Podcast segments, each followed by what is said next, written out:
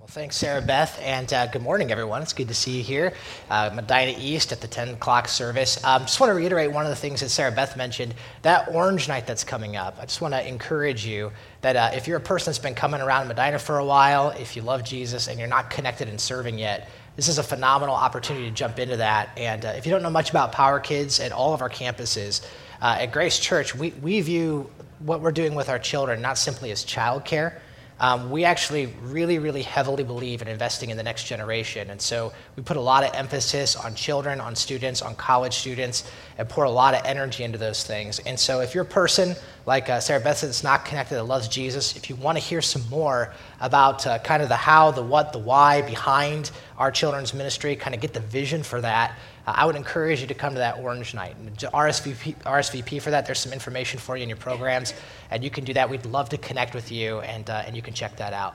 Uh, but as, as Sarah Beth was saying as well, we are in a series called Far From Normal. Uh, this is now the third week in this series, and as you can probably tell just from the title of the series, uh, what we've been doing is we've been spending eight weeks in the book of Acts. So this is an eight week series, this is the third part of that. And uh, if you're not a Bible person, if you've never heard of the book of Acts, the book of Acts is actually one of several books that's in the Bible. It's the fifth book of the New Testament.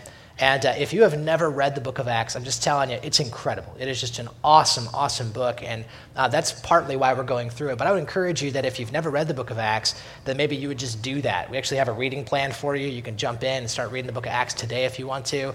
But man, just what a tremendous, tremendous uh, book of the Bibles. We've been journeying through it together.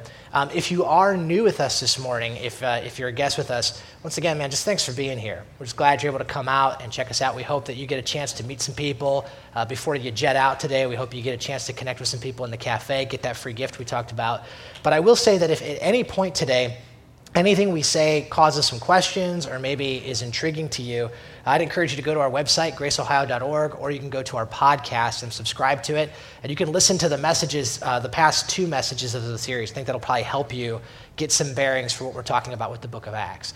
But uh, just to kind of give you, sort of in a nutshell, what the series is really all about, really what we've been saying is if you could summarize the entire book of Acts, really what the book of Acts is all about is it's about the Holy Spirit. That's what we've been saying. The book of Acts is really about what does the Holy Spirit, the empowerment of the Holy Spirit, look like in the life of a person who follows Jesus? I know not everyone in this room follows Jesus, but we said, what, what should that look like? If a person is empowered with the Holy Spirit, what should a church look like if they're empowered with the Holy, with the Holy Spirit as well? And that's what the whole book of Acts is about. Now, I know for some of you, when I say the Holy Spirit, that that might cause some flags in your mind. There's some strange pictures that come to your mind, some strange experiences that come to your mind. If you have questions about that, if you're looking for clarity on who the Holy Spirit is and what he does, once again, I'd encourage you to listen to the past couple of messages where we kind of touch on some of that.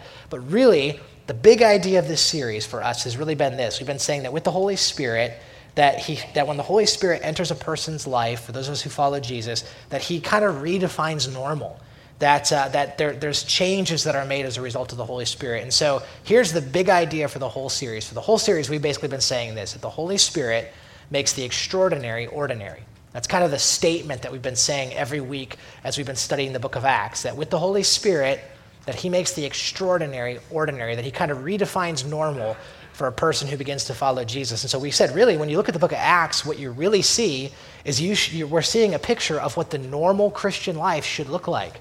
And so it's because of that that what we've been doing is each week we've been going through different selections to the book of Acts, just kind of key passages, and we've been asking three questions. So we'll read a passage in the book of Acts and we'll ask these questions. Question number one With the Holy Spirit, what should be normal? For those of us who follow Jesus, once again, I know not everyone in the room follows Jesus, but for those of us who do, what should be normal? That's question number one. The second question we've been asking, quite simply, is this What tends to be normal? What tends to be normal? In 21st century America, in our experience, what tends to be normal? And the last question that we've been asking quite simply is if there's a difference between those two things, what should be normal, what tends to be normal, then why? And how do we get back to normal? If we're far from normal, how do we get back to normal? That's kind of what we've been doing. So today we're going to continue in this. We're going to look at Acts chapter 4. I just want to encourage you, if you have your Bibles, to take them with me and go ahead and get to Acts chapter 4 right now if you can. And um, I will just say that if you did not bring a Bible with you this morning, or if you don't own a copy of a Bible, that's totally cool. We have some for you. I want you to grab those. Take those black Bibles, they should be in the chairs in front of you. And you can turn to page 760 in those Bibles. We're going to find Acts chapter 4. And I just encourage you to flip there. And let me just say, while you're flipping there, that if you are a, uh, a guest with us and you don't own a Bible, like if you just flat out don't have one, uh, would you do me a favor? Would you just take one and uh, make it a gift from us to you? Write your name in it. And uh, we think it's so important that you have a Bible. We hope you feel welcome here. And uh, we think it's really important that you have a Bible, so you can just take one. It's on us. And Acts chapter 4 is where we're going. And as you guys are flipping there as well, let me just give you some background. So last week we were in chapter 2. This week we're in chapter 4, so obviously we missed chapter 3. So let me summarize for you what happens in Acts chapter 3. So the Bible tells us in Acts chapter 3 that Peter and John, these two guys who were apostles of Jesus, they were disciples of Jesus, we're told that one day they go to, to the temple to pray. All right, so these guys were still, they were Jewish guys, so they were going to the temple, which would have been in that time kind of the religious hub of their culture. They go to the temple to pray, and the Bible says as Peter and John are going to the temple to pray, they encounter a beggar. So there's this guy that's begging for money. And the Bible tells us that this beggar was lame from birth, meaning he could not walk from the time he was born. Now, later we're going to find out this guy was about 40 years old. And so I just want you to think about it. This, this lame beggar, he would have been uh, kind of like a permanent fixture in that society. Everyone would have known this guy. Uh, he would have constantly been begging outside of the temple. So Peter and John are walking to the temple. They're going there to pray. And the Bible says they see this, this lame beggar. And Peter looks at the guy and he says, I want you to look at me, right? And so the beggar looks at Peter in the eyes, and Peter makes this unbelievable statement. He says to him, Silver and gold I do not have, is what he says. He says, But what I do have, I give to you. And then he says, By the name of Jesus Christ of Nazareth, get up and walk. And I mean, if you haven't read Acts 3, you have to. It's awesome because the Bible says that this guy who had been lame for 40 years gets up, leaps to his feet, and starts walking. And I mean, this is an all out, full blown hallelujah miracle. Thing just happens. Guy gets up and walks. And, and, and the Bible tells us that this happened in public. And so Peter and John did this in the midst of a bunch of people. And so naturally, everyone, they would have known this guy, they all gathered around and they're all like, What happened? This is crazy. This is amazing, you know? And they're all watching this and they're praising God. So Peter sees the opportunity, right? And the Bible tells us that Peter starts preaching a sermon. He starts telling people about Jesus, starts telling about how Jesus died for their sins and how they can have the forgiveness of sins through Jesus. He begins preaching a sermon. The Bible tells us that everyone's into it. Everyone keeps listening and everyone's taking notes and everyone's attentively engaged in the sermon that Peter is giving. And, and the Bible says that everyone's real excited except for one group of people. And I'm sure you can guess who they are. The Bible tells us the religious leaders, the temple leaders. And they see Peter and John preaching, and the Bible says that they don't like it, so they interrupt Peter and John and they throw them in prison and they await a trial. And so this is where I want to pick it up. I want to, I want to pick it up at the trial of Peter and John. All right, so remember, they just got thrown in prison, and now they've spent an entire night in prison, and now is where we're going to pick it up in verse 5. So look at verse 5. It says, The next day, so remember, they spent the whole night in prison. So the next day, the rulers, the elders, and the teachers of the law met in Jerusalem. So the Bible tells us that all the rulers and leaders and elders, they, they called together kind of all of the, the head honchos, all the big dogs of the religious sphere, and they pulled them all together. So, so who would have been in on that meeting? Well, the Bible actually gives us a list of some of the guys who were there. Notice first in verse 6, it says, Annas, the high priest, was there, to which some of you are like, yeah, I don't know who that is. And, uh, and let me just tell you that if you were a, for you and I, we read this and we're like, I, I, I have no idea who that guy is. But for the first century reader, who this was originally intended for, when they read that, they would have been, it would have elicited a strong response. They would have gasped, right? They would have been like, Annas, no! That's what they would have done, right? So, so let's just try this again. All right, I'll read it. Ready? The next day, the rulers and the elders and the teachers of the law met in Jerusalem. Ready? Annas, the high priest, was there. Exactly, right? And, uh, and the Bible tells us, why, why is this such a big deal? Well, here's why. Okay, um, some of you might actually remember that name. The name of Annas we see in uh, John chapter 18 Annas was the high priest who was responsible partly for the crucifixion of Jesus Christ. The Bible tells us that Jesus stood before Annas. Annas was the one who had Jesus smacked in the face. He was the one who had Jesus bound and sent on in his trial. So, so when we're talking about Annas, we're talking about a high, powerful religious leader, one of the guys who is directly responsible for the death of Jesus Christ. Okay, so Annas is a big deal. So the Bible says, look, it says Annas, the high priest, was there. Look at this. So is Caiaphas. I know, right? And who is Caiaphas? Well, Caiaphas, man, again, big deal. Matthew 26, we see him. He was part of the, the whole trial with Jesus as well. Caiaphas was partly responsible for the, resur- for the crucifixion of Jesus Christ. The Bible tells us Caiaphas was the one that when Jesus said he was the Son of God, he tore his clothes. which was a symbol of calling it blasphemy. He was partly responsible for this. Look at this. So it says Annas, the high priest, was there. So it was Caiaphas. So was John and Alexander. Yeah, we actually don't know anything about those guys. So I don't know why you're gasping. But anyway, all right, so they're, they're, probably a big deal. So all these guys come together. The Bible says there's a bunch of other people there. And so these, all these guys collectively come together to get Peter and John. Verse 7 it says, They had Peter and John brought before them, and they began to question them. By what power or what name did you do this? I, just I want you to get a picture in your mind of how high the pressure was in this circumstance. In the Bible, it says in the NIV, the translation that we're using right now, it says that Peter and John were brought before them. Uh, but there's probably a better way to translate that. Some of you have the ESV. It says that Peter and John were brought in their midst. The NASB, if you have the New American Standard, it actually puts it probably more accurate. Uh, it says this it says that Peter and John were put in the center. So, so this is the picture, all right? Just get it in your mind. Imagine the pressure. Peter and John, who just performed a miracle in the name of Jesus Christ, are now standing in a circle, encircled by the most high, powerful leaders of their time who were responsible for crucifying Jesus Christ. These leaders were the guys who dedicated their time and energy and effort. They did not rest until Jesus was dead. They wanted to silence the message of Jesus. And so now Peter and John are standing here. They are surrounded by this big group of people, and they are demanding a response. By what name and in what power did you do this? Right? High, high, high pressure. How do you think these guys are going to react? How do you think they're going to react? How are they going to react? Well, uh, let's just pause there for a second. You know, it's interesting. When I think about high pressure situations and I think about Peter and John, historically speaking, I don't know if you guys remember in the Gospels, these guys usually don't do too good under pressure. Not too good under pressure, especially Peter. We've seen Peter under pressure before, haven't we? You guys can probably think of a few examples where we've seen Peter under pressure. Here's one. You guys remember back in Matthew chapter 16 when Jesus was walking on the water? How crazy was that, right? Jesus was walking on the water, and the Bible says the disciples saw him and they were scared because they thought he was a ghost. And then you guys remember what happened? Jesus said, Don't be afraid, guys, it's just me. And you guys remember what Peter said? Peter was like, Well, if it's you, Jesus, then just tell me to come out and I'll come join you.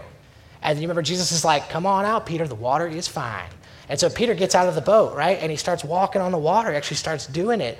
And then the Bible says that he sees the waves and he sees the wind. He starts freaking out and he starts to sink. And so he starts crying. He's like, Jesus, help me. And so Jesus grabs Peter, picks him up, and he says, Peter, you have little faith, man. And, and look, we've seen Peter under pressure. He doesn't do too good. There's another circumstance in Matthew 26. You guys remember Jesus was arrested. Peter went to the courtyard, and he was in the courtyard. He was scared because he didn't know what was going to happen. Jesus was arrested now, he had no idea what to do. And the Bible says a little slave girl came up to him, so intimidating. Came up to him and she was like, Hey, weren't you the guy with Jesus? And he's like, No, I wasn't with Jesus. I don't know what you're talking about. And the Bible says another little slave girl came up to him and she's like, I know you were the guy with Jesus. I recognize you. And he said, No, I am not the man you're talking about. And then the Bible says a few others came up and they were like, You have to be the guy. You look just like him. And Peter, do you remember the Bible says he started to call down curses?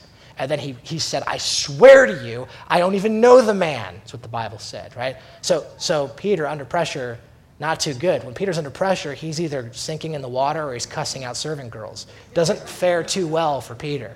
Well, now, I mean, this is real pressure. This isn't like a couple of servant girls. These are the guys that killed Jesus.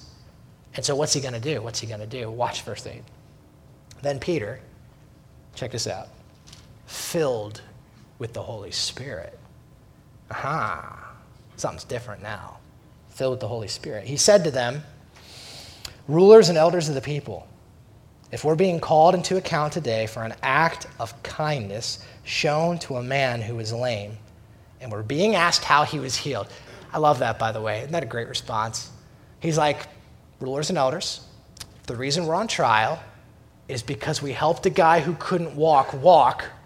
You kind of catch the sarcasm in there. It's like, if that's what you guys have a problem with, all right, and you want to know by what name he was healed, look what he says, then know this, verse 10. You, he says, you can know this, and all the people of Israel. He's like, I don't just want you to know, I want the whole world to know. I don't care who knows. I'll shout it from the rooftops if you want to hear it completely unashamed. It's like all of Israel will know. check this out. Man, this is so specific. It is by the name of Jesus Christ of Nazareth. He's like, let's just get this clear.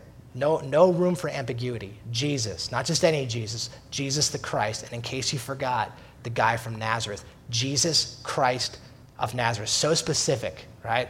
And then watch what he says next. Oh my goodness. He says, Whom you crucified. Peter, you did not just say that. Yeah, he totally just said that.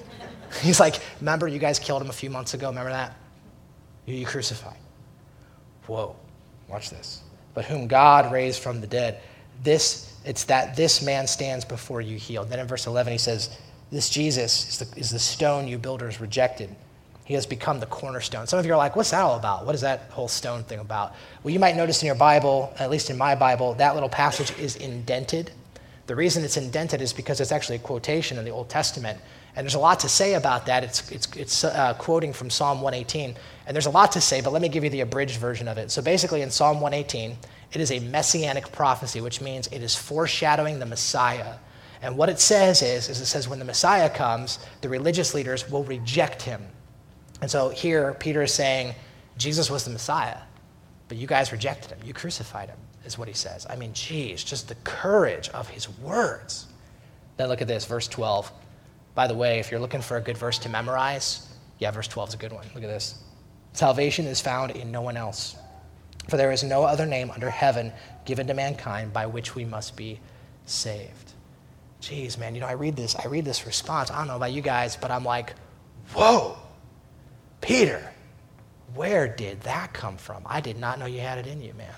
You know, the Peter that we know from the Gospels is he's the he's the he's impulsive, he folds under pressure. But now, man, we characteristically we have a different Peter. He is acting entirely different. I mean, such courage that he has to stand up before these men and to speak these words. Where did that come from? What has changed in him? Well, as I said, if you look back at verse 8, it just tells us. It tells us flat out. The writer of Acts wants us to know what the difference is. Look at verse 8 again. Then Peter, filled with the Holy Spirit. Man, it was the Spirit of God. The Holy Spirit was empowering Peter to speak with this courage. It was empowering him to act in this way. And you know what? Some of you, if you know your Bibles at all, you, you might remember that Jesus actually predicted this. Jesus actually said this would happen. Let me just show you Luke, Luke chapter 12, verse 11. This is what Jesus said to his disciples. He said, When you're brought before the synagogues, the rulers and authorities, which by the way is exactly what's happening to Peter and John, they were brought to the synagogues before the rulers and authorities. Here's what Jesus said Do not worry about how you will defend yourselves or what you will say, for the Holy Spirit will teach you at that time what you should say. You know, I can't help but wonder if, for Peter if these words of Jesus were going in his mind as he was sitting in this scenario. He's like, wait a minute, Jesus said this would happen. Jesus would say this would happen. He said the Holy Spirit would help me. And he spoke in such a way. So the Holy Spirit's what's different here. So, so here's the real question then. Right? The real question is, what, what then did the Holy Spirit do? So the Holy Spirit's there. What is he producing in Peter? Well, I think the next verse gives us a lot of clarity on that. Look at verse 13. When they, the religious leaders, saw the courage of Peter and John, they realized that they were unschooled, ordinary men. And they were astonished, that, and they took note that these men had been with Jesus. Man, that's just a cool verse. That's just a cool verse. The Bible says that these guys, when they saw that Peter and John were unschooled, normal guys, they had been with Jesus, they were astonished. And what were they astonished with? Well, I want you to notice the word there. The, the word that they're astonished with is courage. Courage. Some of you have different translations that says boldness. Boldness. That's the idea. That's the big idea, right? Remember, we're asking three questions. What's the first question? With the Holy Spirit, what should be normal? Well, let me just tell you. With the Holy Spirit, what should be normal according to Acts chapter 4? Here it is. You ready? Boldness boldness. Uh, for those of us who follow Jesus, if we are empowered, and I know not everyone in the room follows Jesus, but for those of us do, if we are, if we are empowered by the Holy Spirit, what is one of the evidences that that's happening? Boldness. What does God want for you if you're a follower of Jesus? Boldness. The book of Proverbs says that the bold, that the godly are as bold as lions. Right? This is what God desires for us. Now, look, I know when I say that, when I say boldness, there's a myriad of images that probably come to your mind and a myriad of ideas that probably pop into your mind when I say that. And I just want to argue with you that I think, at least for me, that many of the images that come to my mind when I say boldness are actually inaccurate. And so let me, let me tell you what I'm thinking. When I think of boldness, just myself, what I tend to think of is I tend to think of abrasive, bossy, loud. Um, I tend to think of I'm going to get up and I'm going to shout it out, and I don't care who hears it. I'm just going to shove it down your throat, whether you like it or not. That's what I tend to think of when I think of boldness. And maybe you do too, I don't know, but that's the way I think of boldness. And when I think of boldness in that way, and I, I kind of apply it to Christianity, I think what that amounts to in my thinking is I tend to think of the guys who will stand up in the corners of the streets and, and yell out to people or will protest. I think of the guys at the ball games. You know, if you go to see the Browns player, if you go to a game, there's always that guy, right, that's shouting to everyone, you're going to go to hell, and, you know, you need to turn, you need to repent. Just get up and just shout it out, and they don't care who hears it. And a lot of times I think when we read that, we're like, is that what we're talking about when we're talking about boldness? And the, the first picture that came in my mind when I was thinking about this was um, I, I lived in Chicago for about five years. And when I lived in Chicago, I, was, uh, I remember one day in particular that I was riding home from work, and I was riding home on the L train. So I get on the L train, and it's during rush hour. Everyone's coming home from work, so everyone is totally tired, and, uh, and they're checked out. So everyone's got on their headphones, listening to their iPods, and everyone's reading books. And for the most part, the train is just quiet, right? And everyone just wants to get home, get the day over with. The train is packed, so we're all kind of shoved in there, was looking, kind of wanting to get home. And I remember at one particular stop, there was this guy that got on the train, and he had a Bible in one hand and he had some pamphlets in another, right? And I was like, oh, geez, I know where this is going. And so, sure enough, gets on the train, the door's shut, the guy starts pacing up and down the aisle of the train. And I mean, he starts, I don't mean talking, I mean screaming. And he's going, You're all going to hell. Everyone's going to hell. And he's like, God hates the adulterer. God hates licentiousness. God hates homosexuality. God hates. Just a list of what God hates. I mean, just some of the most, just unbelievably like cringe inducing things he was saying. And, and it was interesting for me. I'm watching the train of people, and clearly everyone's annoyed, and myself included. I'm annoyed too. And it was interesting just to watch how things escalated. Because at first, one of the guys that was on the train just said, Hey, could you please just stop? He's like, We're all just, we just want to go home, just trying to read my book. Would you please just stop? And of course, for this guy, that was like gas on the fire, right? So he just goes even more. He's like, Repent! And I mean, it's the same message over and over. He's saying the same thing over and over again, right? And then it got kind of funny, and maybe not funny, probably sad is probably the better word, but it was sort of funny. One of the people on the train, the people on the train started to uh, get in a debate with this guy. Of course, he wasn't listening, but they started to quote scripture to him, which I thought was so funny because I'm like, I don't even know if these people follow Jesus or not, but they're quoting scripture. And so one guy was like, The Bible says to love your neighbor. Uh, do you want me to come scream at you? And everyone's like, yeah, you know, on the train. And this guy's just, repent, repent. And then I'll never forget this one guy. This is so funny. He's like, the Bible says to speak the truth in love, a hole, you know. I was just like, that is so funny. That's funny. I care who you are. That's pretty funny. And, and I think for some of us, when we think of boldness, we're like, is that what I'm supposed to do? Like, am I just supposed to go out and tell people how it is? And is that what it means? And I just want to argue that's not at all what it means. Listen, boldness has nothing to do with the volume of your voice. And biblical boldness has nothing little to do with your tone. As a matter of fact, if you want to know the tone in which boldness is to be proclaimed according to Scripture, I could tell you with relative certainty that I know exactly how Peter said these words. I know the tone in which Peter said these words. And you're like, how can you know that? I can tell you with a fair amount of certainty because the guy who said these words, Peter, he wrote a book. And he actually told us the tone in which we are to say these words. And let me just share it with you. 1 Peter 3:15. 1 Peter 3:15. Here's what he says. Peter, the guy who spoke just now, said, "But in your hearts set apart Christ as Lord." In other words, make Jesus the highest priority in your life, right?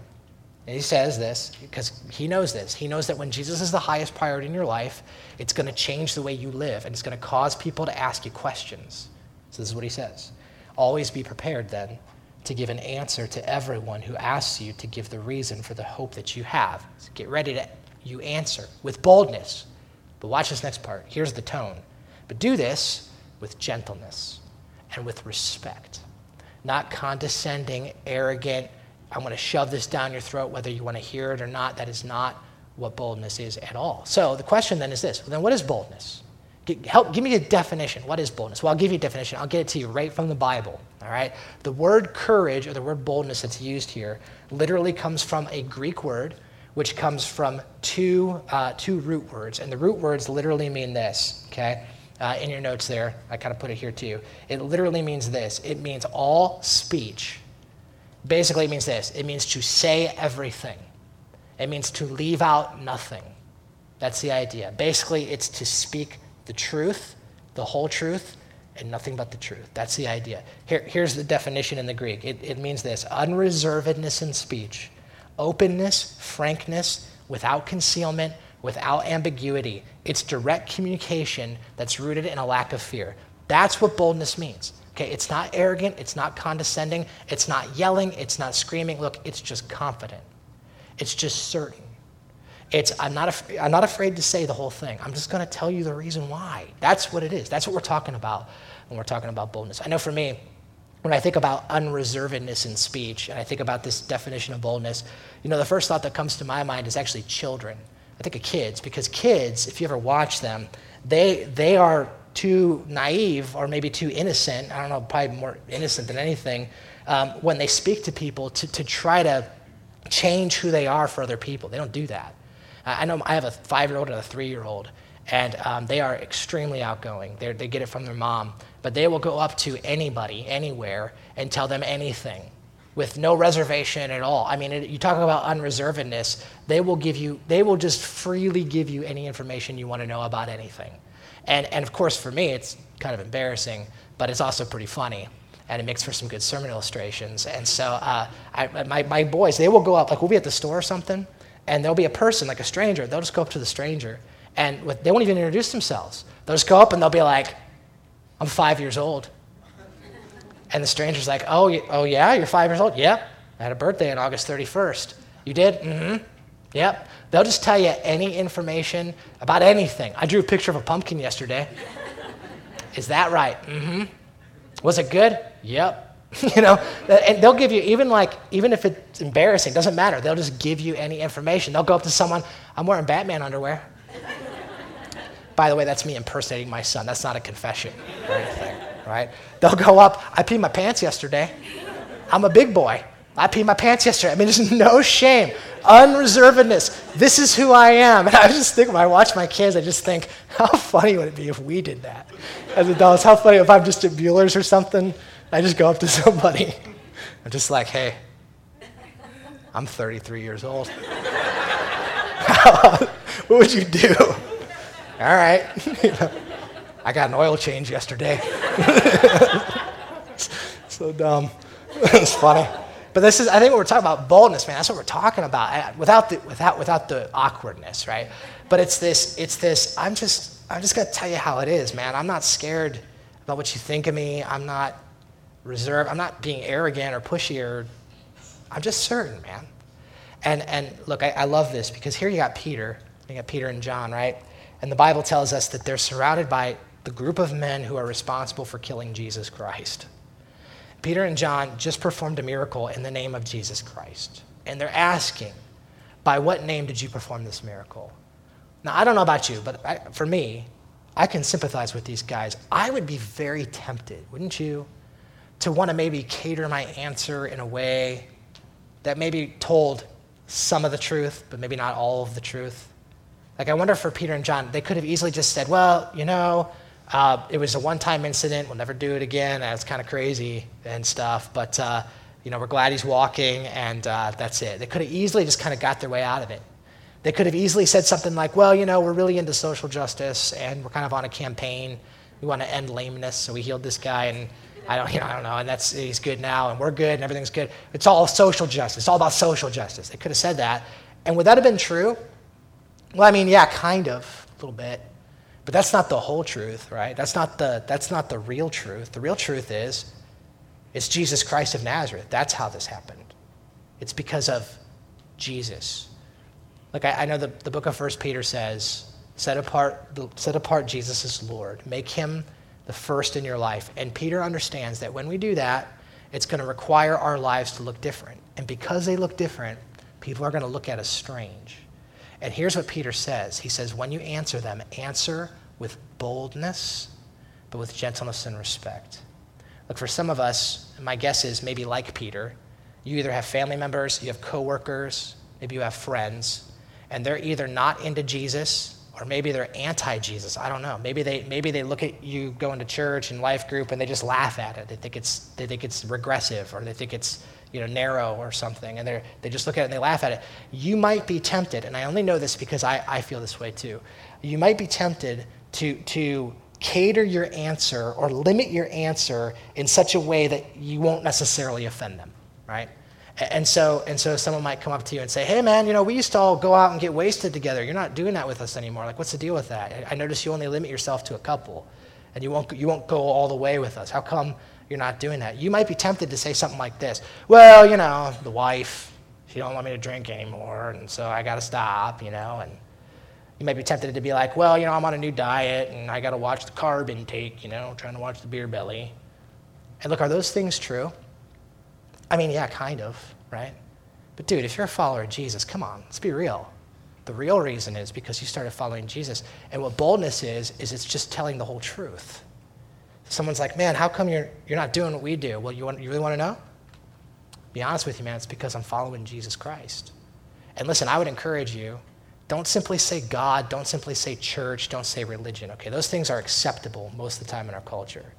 Say the name of Jesus. There's power in that name. You guys know this. When you say the name of Jesus Christ, it elicits an entirely different response. That's why Peter, he's like, You want to know which name this happened by? Jesus Christ of Nazareth. That's who. Tell people, Jesus. Some of you right now in your marriage, people look at you and they're like, Why do you live your marriage so different than everyone else's? It just looks so strange. Some of you right now, you're going through a hard time in your marriage, and people are looking at you going, Why don't you just give up on your marriage? It'd be so much easier just to quit, right? and, and you're like, well, you know, I made a commitment till death do us part, and, you know, I'm just trying to be a good spouse. Is that true? I mean, yeah, kind of. But look, if you're a follower of Jesus, that's the real reason, right? But tell them the whole truth, unreserved. You really want to know why? I follow Jesus. And I believe that the picture he has for marriage is higher than the picture that our culture does. Not that I'm not being arrogant or pushy. I'm not telling you that you're doing it wrong. I'm not trying to shove anything down. I'm just telling you the truth, right? Boldness. Some of you in your business, at your company, people will notice that you don't cut corners, that you don't fudge numbers, that you file your tax returns, right? And they're like, man, why do you do that? You know, it'd be so much easier if you just did it this way. You could, you could easily experience more success if you just lied a little here or fudged a little there or did a little here. And, and you might be tempted to say, well, you know, I'm trying to be a good moral person, want to be ethical, want to set a good example. Like, is that true? I mean, yeah, right? Of course it's true, but like partially. Tell them the whole truth because if you're a follower of Jesus, what's the real answer? Here's the real answer. You really want to know why? Follow Jesus Christ, man.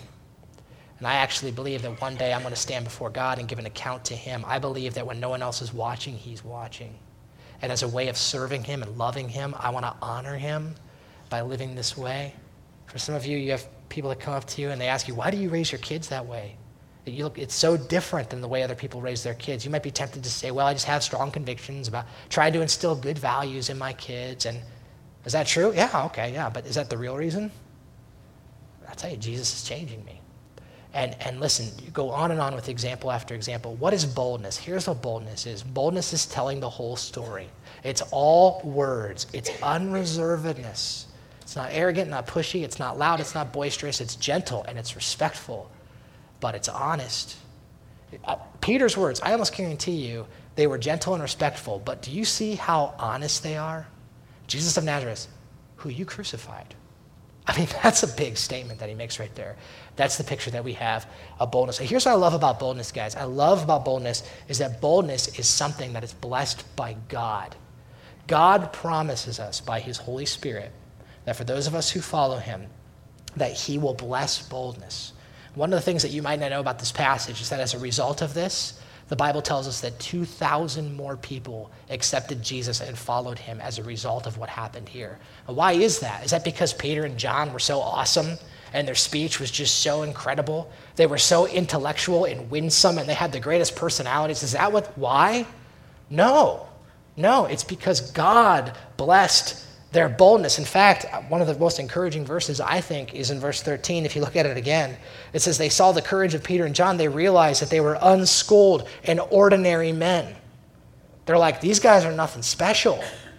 They're nothing special. They're unschooled and ordinary. Do you know the word ordinary? The Greek word that's used there is the word idios.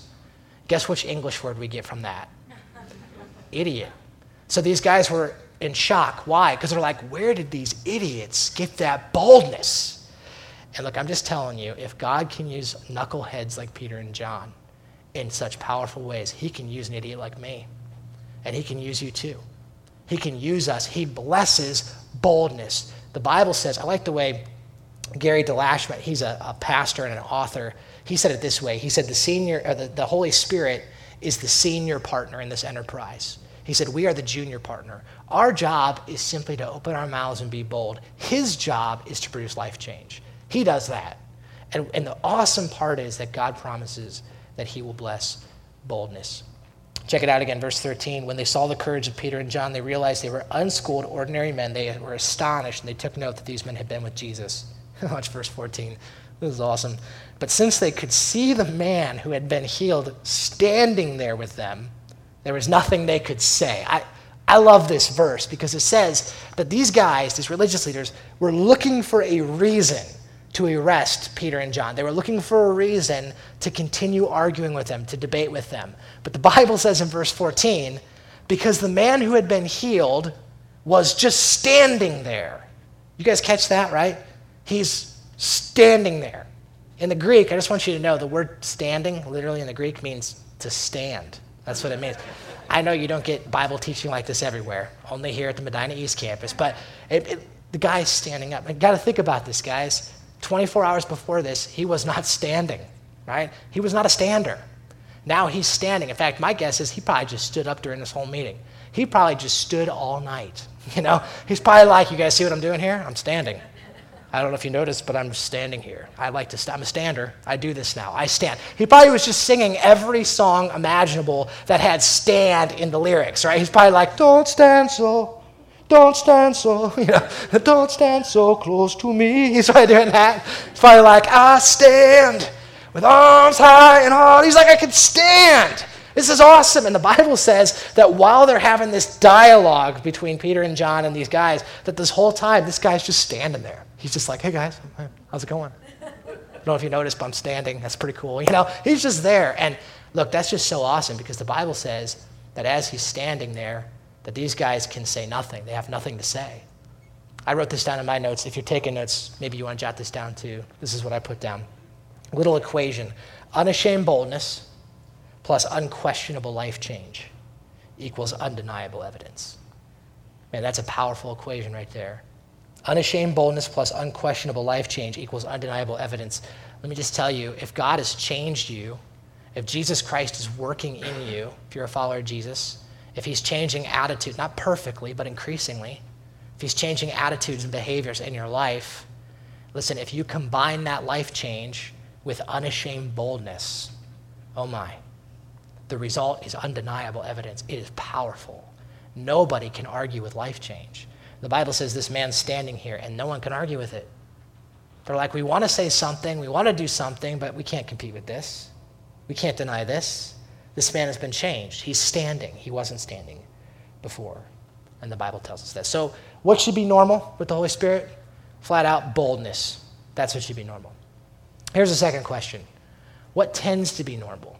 What tends to be normal? I'm not going to spend a lot of time on this. I just want to ask you, for those of you who are followers of Jesus Christ, and I know not everyone is, but if you are, let me just ask you flat out Is your life currently evidenced by boldness? Do you experience the type of boldness that we're talking about in your life? Because the Bible tells us that the empowerment of the Holy Spirit, one of the, one of the ways that you can tell that you're empowered by the Holy Spirit is that it produces boldness. What about you? Are you experiencing boldness? Here's, here's what I've found in my experience I found that as it relates to Christianity in our culture, there tends to be one of two extremes that we, we kind of lean towards. One extreme is this it's that harsh, aggressive, shove it down your throat, you're going to hell, and, you know, kind of like the Chicago, the guy in the Chicago L train, that kind of thing. Uh, I think that's one extreme in our culture. I think the other extreme, and probably the more common one, is, is cowardice. I think that for many of us who follow Jesus, honestly, sometimes we're like, well, I don't want to, I don't want to offend anybody.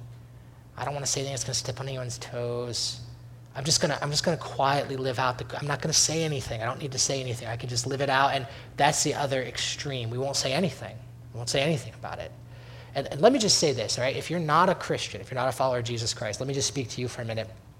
I feel like because of those two extremes, I feel like as a, as a Christian, I owe you an apology. And as it relates to the harsh, belligerent, shove it down your throat, you're going to hell, God hates you, all right? I just want to apologize for that because, unfortunately, these people who follow Jesus are, we're kind of lumped in the same category, right? And I want to apologize because that message, which the sad part is that a lot of what they're saying, I agree with. I do believe that that there is sin. I do believe that apart from Jesus Christ that there is no salvation. I do believe that eternity is at stake. I do believe that Christ died for you and forgiveness is offered to you. And without accepting that forgiveness, then there's a separation from God. I believe all that. But I believe that that conversation needs to be happen, needs to happen in the context of gentleness and respect. I think that's the way it needs to happen. And so for those of you who are not Christians and you've seen that and you've been put off by that, I just want to apologize to you. And my hope is that when you, when you look at this passage, you understand that that's not even biblical. This is not even biblical. But let me say this too that for those of us who are cowards, and for the times in my life that I'm a coward and I don't speak up, I want to apologize to you too, for those of you who don't follow Jesus. My guess is, if you don't follow Christ, that maybe one of the things you have against Christianity is that you don't like the fact that Christians feel like they always need to tell people about Christ and need to convert people to Christianity. That might bother you. It might bother you that Christians want to proselytize, that they don't want to keep their faith to themselves, right? And I understand that, but you got to hear me on this, okay? If I actually believe what the Bible says about Jesus, if I actually think it's true, that there is no other name by which a person is saved, listen, I would argue that I must hate you if I didn't share that with you with boldness, with gentleness and respect, but I must hate you if I'm not going to share with you the greatest gift that's freely available to you. And so I want to apologize to you for both because I think that this is very unloving. I think this is equally as unloving. But the, what's, what's, what's loving, we see in this passage, is boldness. For those of us who are followers of Jesus, if, if what should be normal and what tends to be normal, if there's a distance between those two things, maybe for you, you're asking this, you're like, okay, okay, I get what you're saying. How do I get that kind of boldness, man? I want that. I want that. I want that. How do I get there? How do I get there? Well, let me just give you a couple things, all right? Uh, obviously, it's the power of the Holy Spirit that causes that. But let me show you two things that Peter did. Two things that Peter did that helped cause this boldness. All right? The first thing is this I want you to notice that he prayed. He prayed. He and John prayed for boldness. In fact, if you just hop down real quick to verse 29, I want you, this is what happens. The Bible says Peter and John are released from prison. They get out of prison, they go immediately back to the church, they go back to the believers. They tell them what happened. like, guys, we were in jail. It was crazy, and we healed this guy, and it was insane. And then, and then Annas and Caiaphas were there, and everyone was like, what? And he's like, yeah. He's like, and we told him about Jesus. And then I want you to notice what they prayed for. They prayed. In verse 29, they said, Now, Lord, consider the threats and enable your servants to speak your word with great boldness. See what they prayed? They didn't, they didn't pray, God, keep us safe. God, protect us. God, give us traveling mercies. It's not what they prayed for. God, give us boldness. Give us boldness. And then, verse 31, after they prayed, the place where they were meeting was shaken, and they were all filled with the Holy Spirit. And what was the result? They spoke the word of God boldly. For those of us who are followers of Jesus Christ, there's a starting place, man. Let's pray. God, give me boldness. Give me boldness. Like this, gentleness and respect, but man, boldness. The other thing they did, here's the second thing, and with this we're finished. The second thing that Peter did is he opened his mouth. He prayed, and then he spoke. And you know, you read Acts chapter 4, verse 8, and it says, Peter, who was filled with the Holy Spirit, said, which meant that Peter opened his mouth. And, and listen, for some of us, we need to pray, but, you're, but this is the other thing. You just need to open your mouth and say it unreservedly, speak it. You're like, is it that easy? Yeah. It's not, it's that simple. Not that easy, but it's that simple. Speak it. I like the way Henry Blackaby put it. He put it this way this is so good. He said, The Holy Spirit doesn't need to equip you for what you're not going to do. That's a good statement. Let me read it again. The Holy Spirit doesn't need to equip you for what you're not going to do. And, and tragically, you miss out on the joy that He brings. So let the Holy Spirit deal with anything that keeps you from obeying Christ. Here's what God wants for you if you're a follower He wants boldness. The Holy Spirit produces boldness. There's a picture for it. We can have it if we're empowered by the Spirit. Let's pray. Jesus, I just want to say thank you for your word to us this morning. And uh, man, it's, it's encouraging, it's refreshing, it's challenging. I do pray, God, my, my primary prayer for those of us who follow you, my prayer is for boldness. Help us to speak boldly, unashamedly, unreservedly about the things, the wonderful things that you've done in our lives. God, help us to, to be like Peter and John, who, even in the midst of an audience who clearly did not want them to answer the way they did, Lord, they just spoke the truth. I pray that you would help us to do the same thing. God, help us to speak with boldness and get out of the way. Let your Holy Spirit do what only He can do. God, I'm thankful that you, in Christ, you are bold for us. Jesus, you stood before the Father and you claimed us as your own. You were not ashamed of us, Jesus. And we're sinful, broken people, and you died for us, God. You were bold. Jesus, you were bold. You stood on the cross. You saved us from our sins, Lord. You released us from the enemy. You were bold for us. Help us to be bold for you, Jesus, to stand in truth for what you're doing. God, we know you bless it. Lord, for the person that doesn't follow you this morning, God, I, I know you love every single one of us. You don't love us because of how good we are. You love us because we're your creation. And Father, I pray that uh, for the person that's following you, that's investigating you, Lord, that you would reveal yourself to those people as well. Help them to come to know you as a God who cares and a God who offers forgiveness because there is no other name under heaven and earth in which we're saved. So I pray we cling to that name. Lord, bless us as we sing together, as we go from this place. Empower us with boldness. We pray in Christ's name. Amen.